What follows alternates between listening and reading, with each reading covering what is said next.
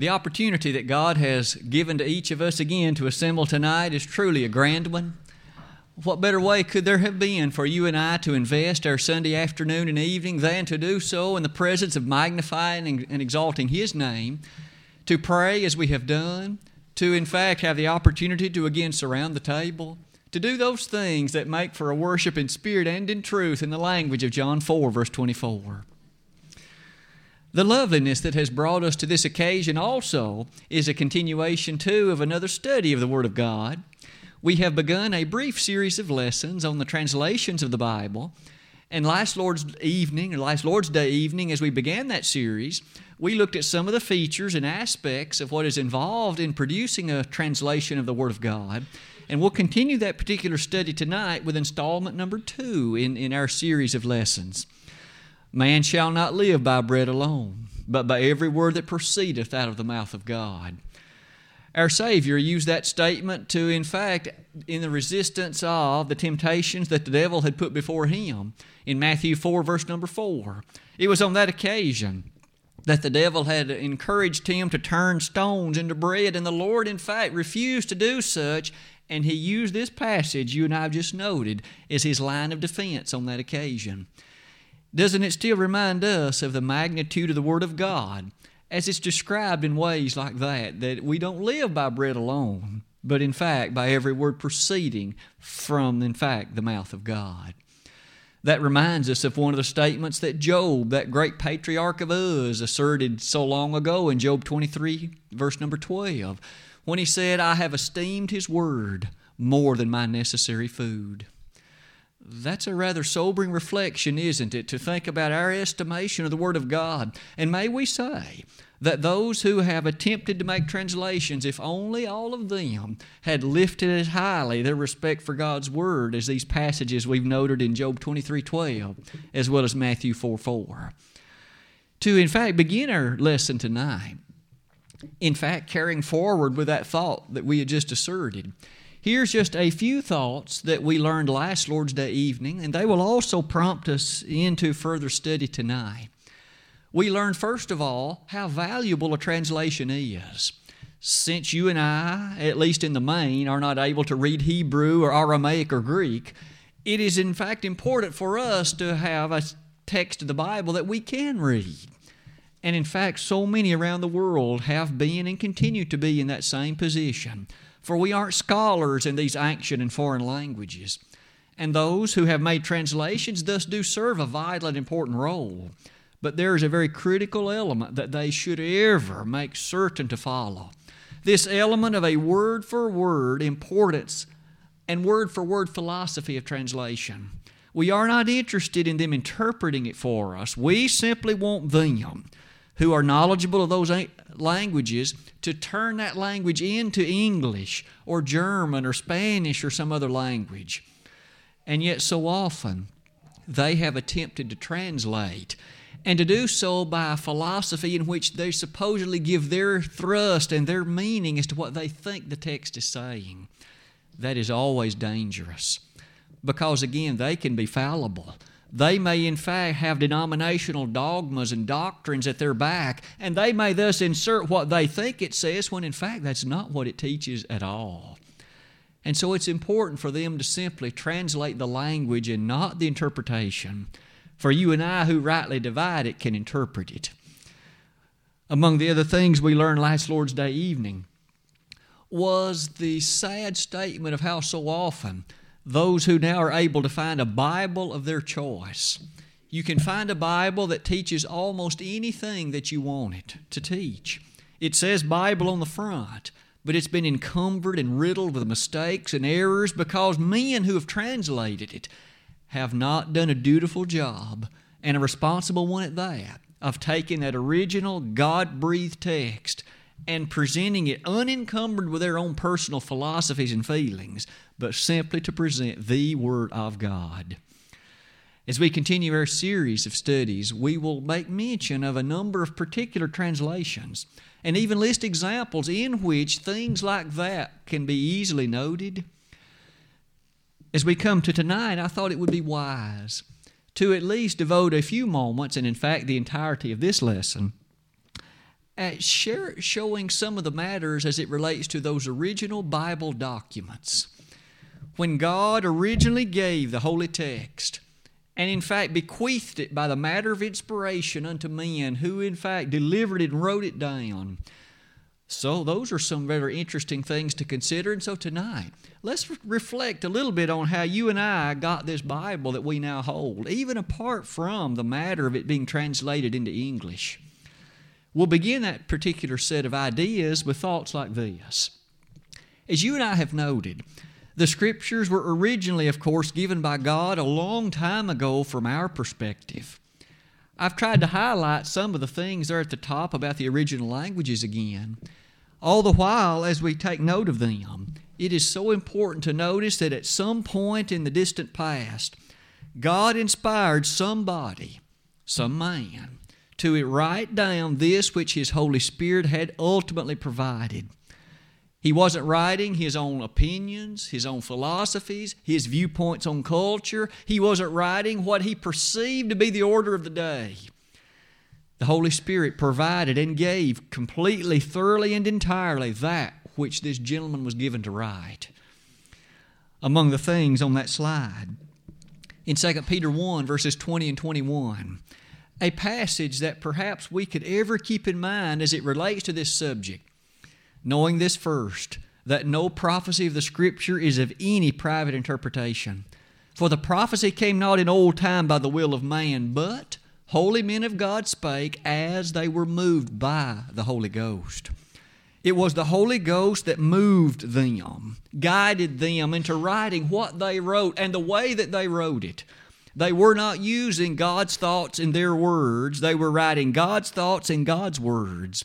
And as such, it was literally, exactly, and entirely the Word of God. And so often throughout the centuries, that simple thought has been one that has been missed by so many. There are still those today who take the liberty of translating and at the same time interpreting, and they think they're doing justice to the human family by asserting what they think the original text said, despite the fact, again, that that is not what it said. Even beyond that, can we not recall some of those statements in Scripture that help us affirm these ideas? In John 16, verse 13, the Son of God Himself said, Howbeit when He, the Spirit of truth is come, he will guide you into all truth. For he shall not speak of himself, but that which he seeth, that shall he speak.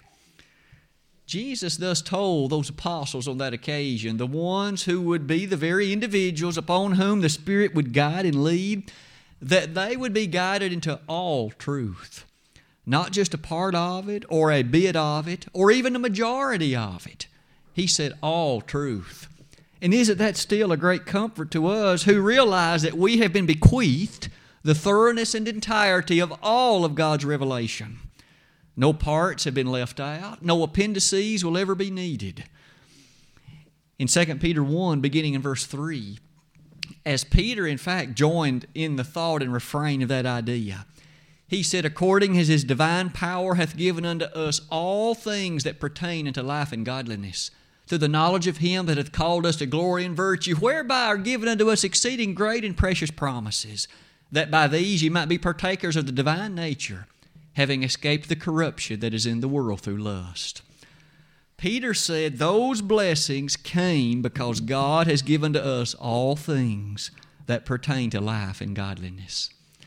The comfort that comes to us as believers in the Word of God, confident and assurant in that which it proclaims, only lead us to notice that the Bible informs us as to who some of these individuals were who were so inspired that they wrote the words of God. We should begin with Moses. The first five books of the Old Testament were due to his hand. It is, in fact, a monumental tragedy that there have been supposed critical scholars who long since have asserted Moses never wrote anything those people are just completely wrong. They may be of the persuasion that humans didn't learn how to write by the time of Moses, but no matter what perspective they think involves in that, they are simply mistaken. The Old Testament affirms on many occasions that Moses was told by God and that he wrote something. And so often it was the covenant and the words of God. Consider, for example, in Exodus 17 14, it explicitly affirms on that occasion of Israel's battle with Amalek that Moses wrote the critical matters as it related to a reflective history of that battle. Moses wrote it. Even beyond that, in Exodus 24 4, it expressly says Moses wrote the words of this covenant. Moses knew how to write. And God gave him the messages on these occasions that he was to write, and it was sacred scripture that he was penning.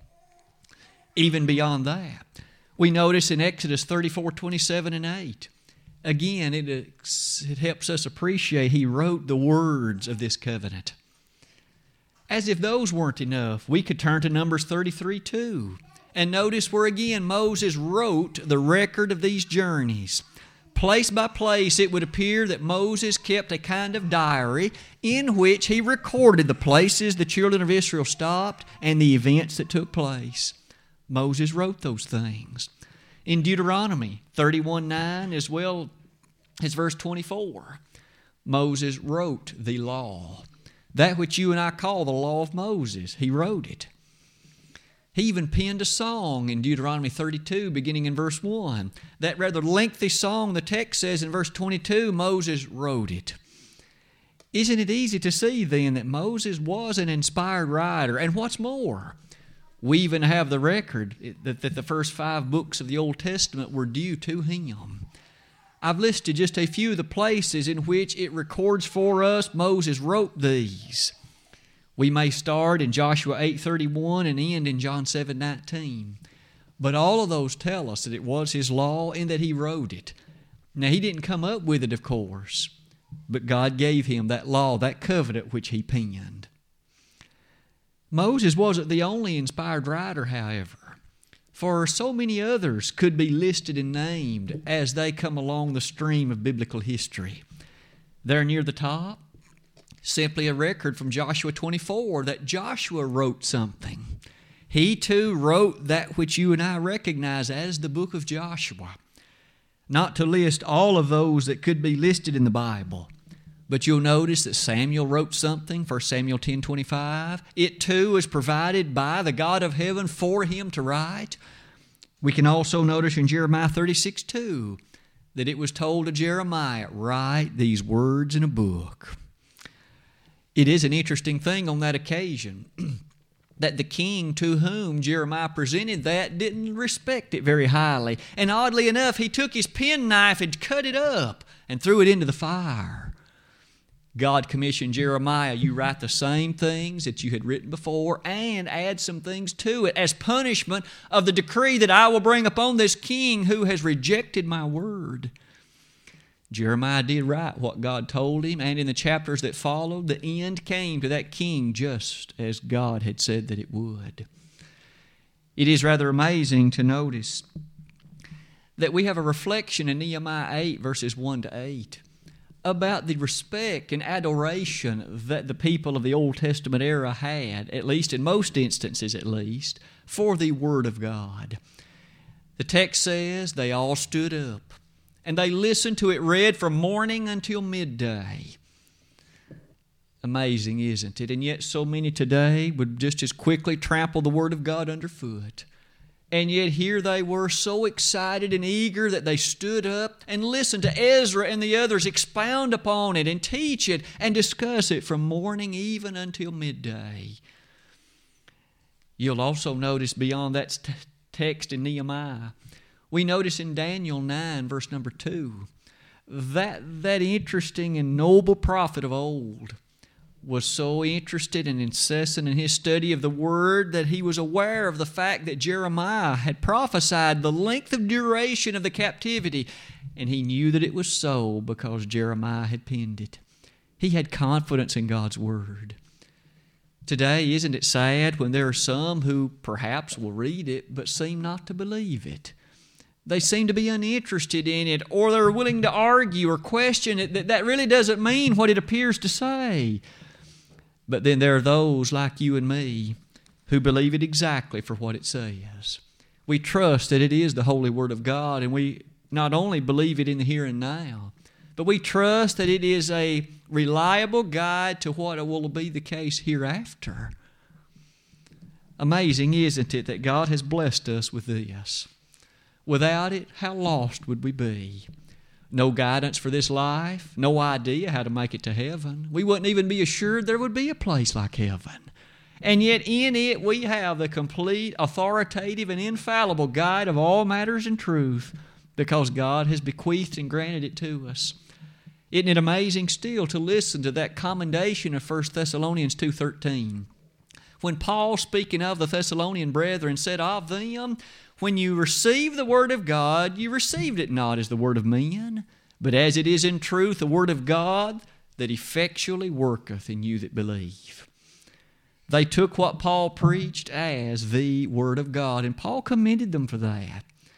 May we at Pippin always continue to treat it as the Word of God. Amongst those things that you and I have just noted, books written by Samuel, by Joshua, by Moses, by Jeremiah, we now appreciate in that Old Testament there are 39 of these inspired books.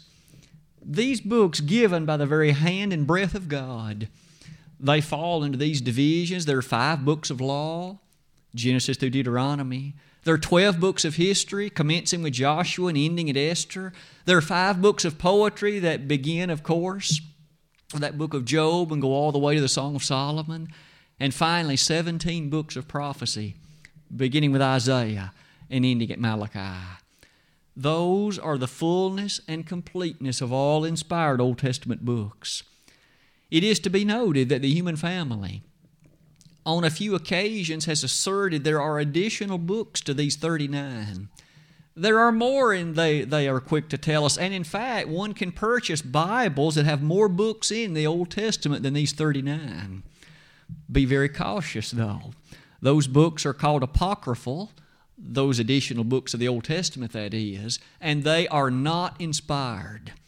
They have mistakes in them. They contradict the Old Testament as you and I know it. They state things that are not true. We mustn't accept those books despite the fact that some men encourage us to do so. Again, those apocryphal books were from the hand of a man who himself was not inspired. Many times, those books have names that sound like the books of the Old Testament, like the book Ecclesiasticus that sounds like Ecclesiastes, doesn't it? But it is a completely different book and not authored by Solomon. In fact, that gentleman that we mentioned in passing earlier, we mentioned Jeremiah. He had a person who worked along with him as his person who wrote. As Jeremiah, in fact, dictated it, this person named Baruch would write it down. There are some who have a book in their Old Testament called the Writings of Baruch. Baruch was not inspired in that regard, and that book is not an inspired Old Testament book, these writings of Baruch. Perhaps we've said enough to remind us of how special these books are. So special because they were the guide of those Old Testament Israelites, and they, of course, still remain for you and me today as that schoolmaster to bring us to Christ. Galatians 3:24. Perhaps it'd be wise to also comment there at the bottom. And if you'd like to write some of those down or take note of them, that's just a sampling of some of the passages in the Old Testament in which these books are referred to as Scripture, meaning that they occupied a different place of respect and a different tenor as it related to the fact of where they came from. Genesis 31 47. Jeremiah 10 11, and again, all those others, reminding us about how special these Old Testament books really are.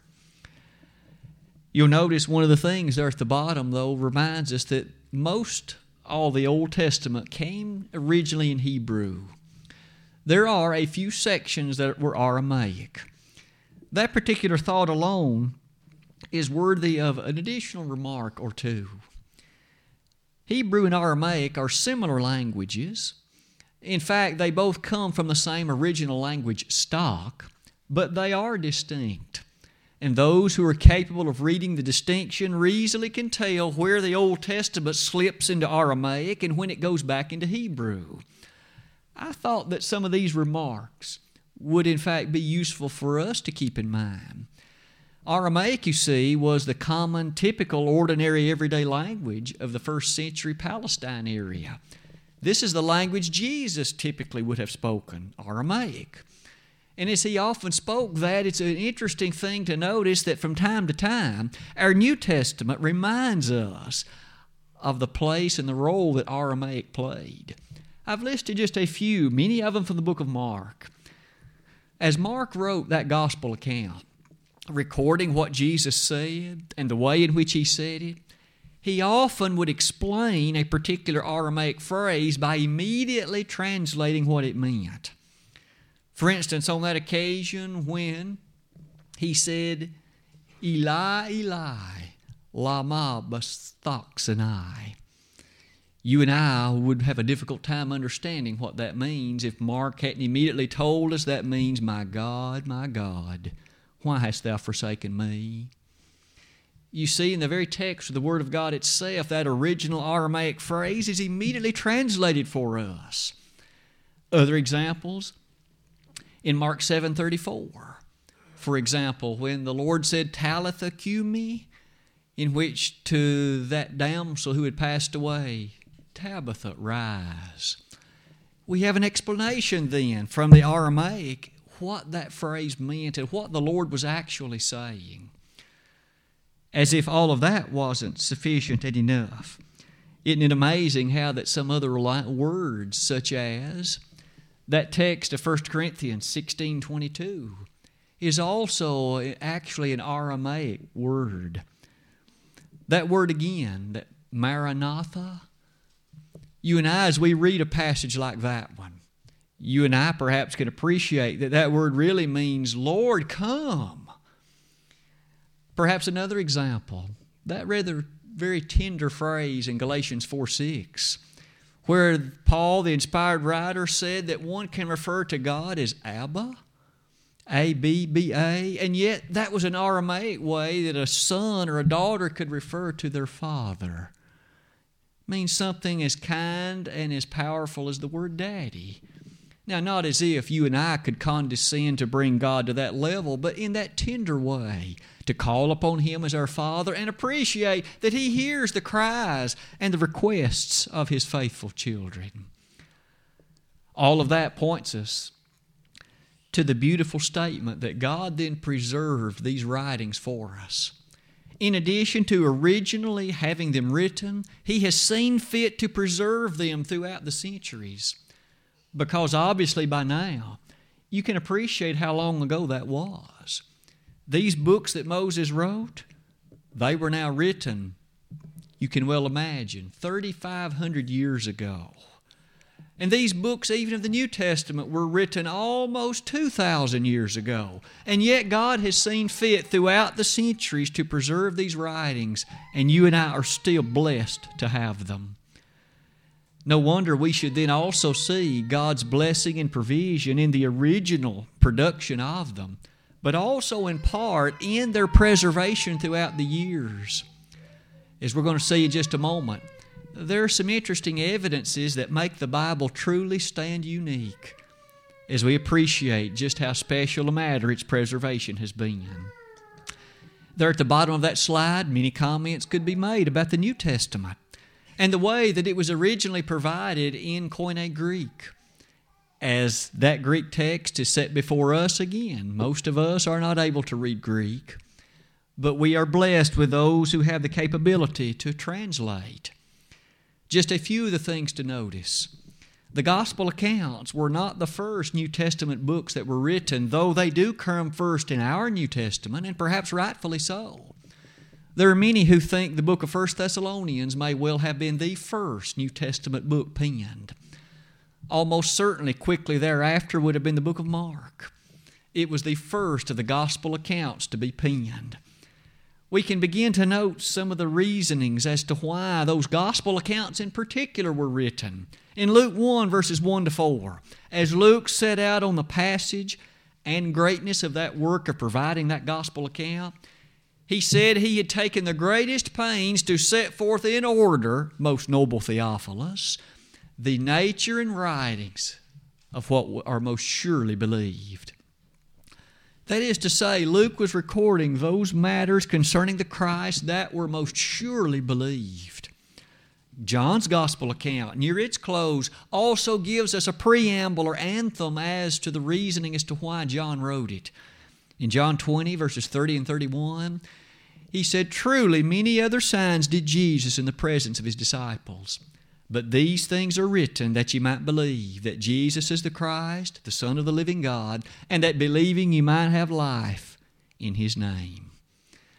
We have the reason then why God inspired John to write that. These things are written that you might believe. When you and I read the sacred text, then, we should see the handprint of God all over it. And we should appreciate that it is a truthful representation of that life of Christ, the early work of the church, if you please, and the greatness and nature of the promises He has set forth for all of us. These things are written that ye might believe. Those things concerning the gospel accounts and concerning some of the other statements that we have made You'll notice that the Apostle Paul, of course, wrote many of the books of the New Testament. Those original documents quite frequently are called epistles. And I've listed those passages that I could find in which those writings were particularly labeled in that way, highlighting again that they were different than just ordinary writings. In 1 Thessalonians 5:27, 2 Thessalonians 2 verses 2 and 15, as well as the others, we have especially the reference, these are the writings. The word in Greek is graphe, the particular writings of God. We again have been blessed with 27 of these New Testament books, beginning with Malachi, uh, rather with Matthew and ending with the Revelation. And as we could perhaps note, the human family has also added other books to that list. There are some Bibles with more than 27 New Testament books. Those are the so called apocryphal New Testament books. They have some interesting names at times, such as the Gospel of Barnabas, such as the Gospel of Judas Iscariot, as well as a whole host of others. May we again take note those apocryphal New Testament writings, again, are not inspired of God they have mistakes in them. They are not true representations of God breathed Scripture. Thus, they should be rejected, not looked upon as the truth of God, and not worthy of being looked upon as guidance to heaven, but rather as that which truly is just the writing of men. You'll also notice in 2 Peter 3, verse 16, that the writings of Paul are referred to as Scripture. We thus see pretty early on that various writings were elevated to a status and stature that they were different than just common, ordinary writings of men. It was God that produced these writings, and the human family, in its wisdom, appreciated that fact. And today, you and I are still are blessed with the writings. At this point, might we also ask some additional questions? About these original documents and what they mean to us and how they have come to us. I ask you to give some thought then to the reliability that accords to those original documents. After all, isn't that a pretty good question? Isn't it something that at least is worthy of consideration on our part? For after all, think about what we said a minute ago. Today, for instance, in science, you and I could go to at least certain libraries and perhaps find the writings of some scientist from maybe three to four hundred years ago. Rare indeed would be any document we would ever find any older than that. But didn't you and I just note earlier, even at its latest, this book was written almost 2,000 years ago. And those writings of Moses, three and a half millennia ago.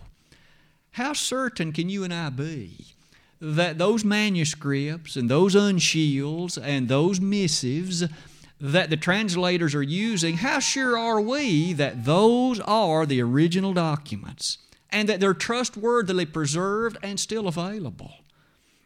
That's a good question, isn't it?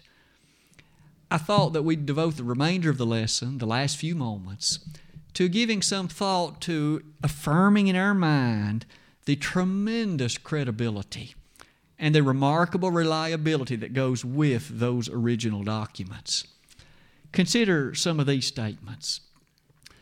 Those ancient writings, as God in fact inspired those men to write them, we understand that those were originally given long before there was any mechanical ability to copy them.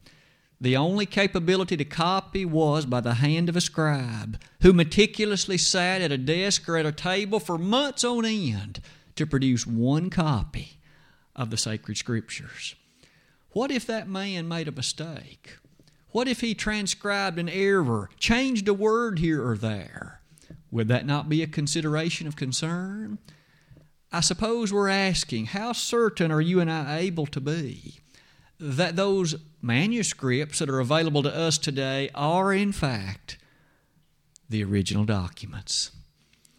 Some of these statements, I think, should challenge us in a beautiful way to have a great deal of confidence. I've tried to summarize some features. And let me just list them, and then we'll look at them in, from a different perspective in just a moment. First of all, as we give thought to the reliability of the New Testament documents, let me ask you to note that number I've written over to the right hand side about midway down that slide. If we were to ask the question, how many of these documents, either in total or in part, do we have access to today? The number is a rather staggering figure 5,686 partial or complete copies, manuscripts of the original text of the Bible. That's a staggeringly large number, isn't it? Can we not see in that that God has seen fit to preserve His Word so that it would be available to future generations and so that it could be looked upon as that special book that it is? Almost 5,700 partial copies of those original Greek Hebrew manuscripts. Beyond that, what should we say about the time frame that goes with them? Now, I've prepared a table, a little chart that summarizes some of these. Let's look perhaps at that next, then go back to this page in just a moment.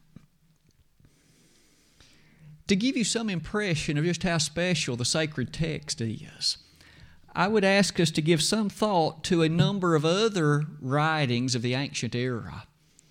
In school, our children are required to read certain authors and certain books some of them from a day and period long since past.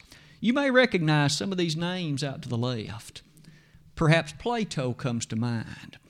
Our youngsters are asked to read and to appreciate the truthfulness of what they read as it relates to what Plato wrote. But might I ask you to notice something interesting about Plato? Did you notice the earliest copy that we have of anything that Plato wrote is 900 AD.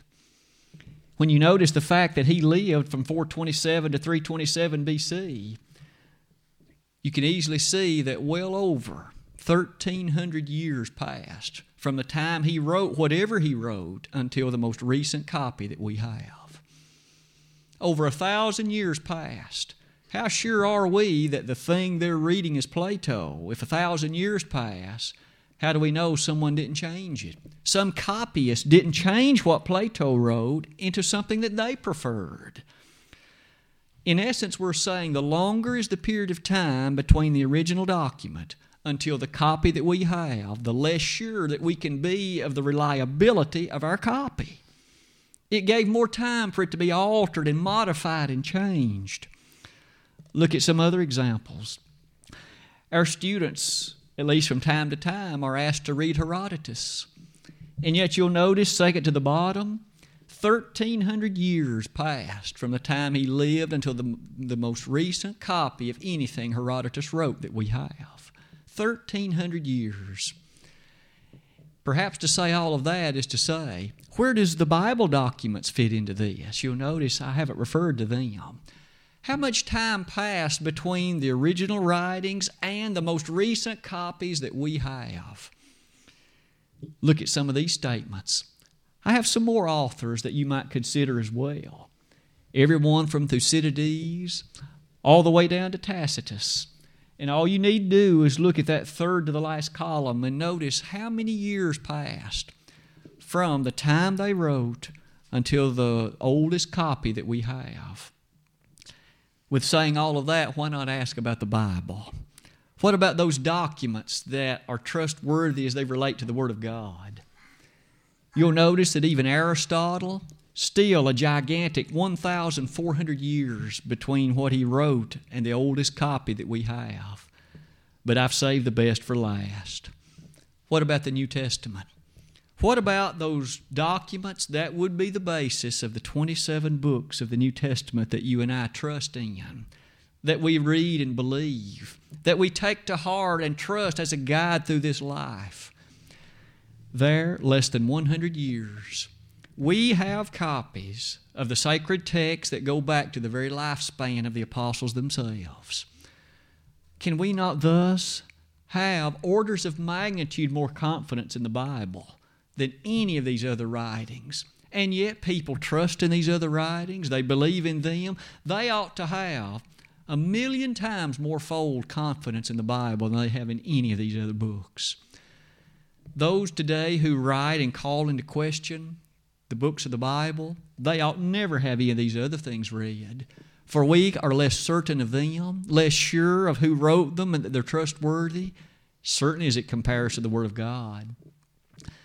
One of the things that that number allows us to note, that number I mentioned earlier, 5,686 manuscript versions and copies, one of the things that that allows us to do is to cross reference the various copies. Does this one match that one? When they come to the same verse, do they read just alike? When they refer to certain places and events, do they all refer to it the same way? You'll notice at the rightmost column, those who are able to set the Greek text side by side on those copies are almost a hundred percent sure that that which is there is the original text of the Word of God. That's amazing. That's an absolute statement of the preservation and providence of God that makes sure that what you and I read and what you and I have is the Word of God. We need not fear that somebody has garbled it, changed it, altered it, modified it, ruined it. We can rest assured whatever pollutions entered in, God ensured His copyists would not keep those matters in production. If they can be almost 100% sure by cross referencing the various ones, friend, what a blessing. We have the Word of God that was originally given that allows us to read this and have the greatest assurance, far more than we would if it were Aristotle or Plato or Socrates or Thucydides or any of these others. We're reading what God gave to be written, aren't we? To think about it from that perspective gives us the greatest of assurances, doesn't it? I've listed at the bottom where I got that information. It is from an organization known as the Christian Apologetics and Research Ministry if you wish, you can look on their website and find even additional thoughts about the credibility and the reliability of these documents we have as the Word of God. Certainly, as we come near the close of this lesson, our thoughts about the translations have led us to make this conclusion. The translators do have access to the Word of God. There's no question about that if they mess up the translation, it's not because they didn't have a trustworthy and reliable set of manuscripts from which to make their translation. If they make those mistakes, it's their fault. They are the ones, in fact, that are following bad translation guidelines. And so, beginning next Lord's Day evening, we, with these thoughts in mind, will turn our attention to various specific translations. What can we say about them? As we sit side by side some of their translations versus what God said, we will time and again find that some things are not so good. that certain translations are not reliable, and that certain presentations of God's Word in these so called Bibles are misleading at best and just completely wrong at worst. Tonight, as we close this lesson, giving our reflection to how special the Word of God is, it is in fact the Word of God. Just as God told Ezekiel back in Ezekiel 2, verses 3 and 4 Son of man, speak with my word unto them. Ezekiel was not to speak with opinion or speculation, but with God's word. Today, you and I can speak with that same authority. We have His Word. We can commit it to memory, we can study and read it, and we can, of course, strive to rightly divide it and to always put it in its proper teaching. The plan of salvation is one of the things set forth in such crystal clear statements and ways. We are told that we must hear the word of the Lord, that we must believe Jesus to be the Son of God, that we must repent of our sins, that we must confess His name as a Son of God, and that we must be baptized. If tonight there's one or more in this audience for whom that is the need of your life, why not obey tonight? If you have become a member of that body of Christ, but at this point you have become unfaithful. You maybe forgot what a special treasure the Word of God is. Come back to that first love. If we could pray in a public way for forgiveness of sins that you've committed in a public way, we'd be happy to do that. If we could be of assistance to anyone tonight, would you not let that be known if you would while together we stand and while we sing?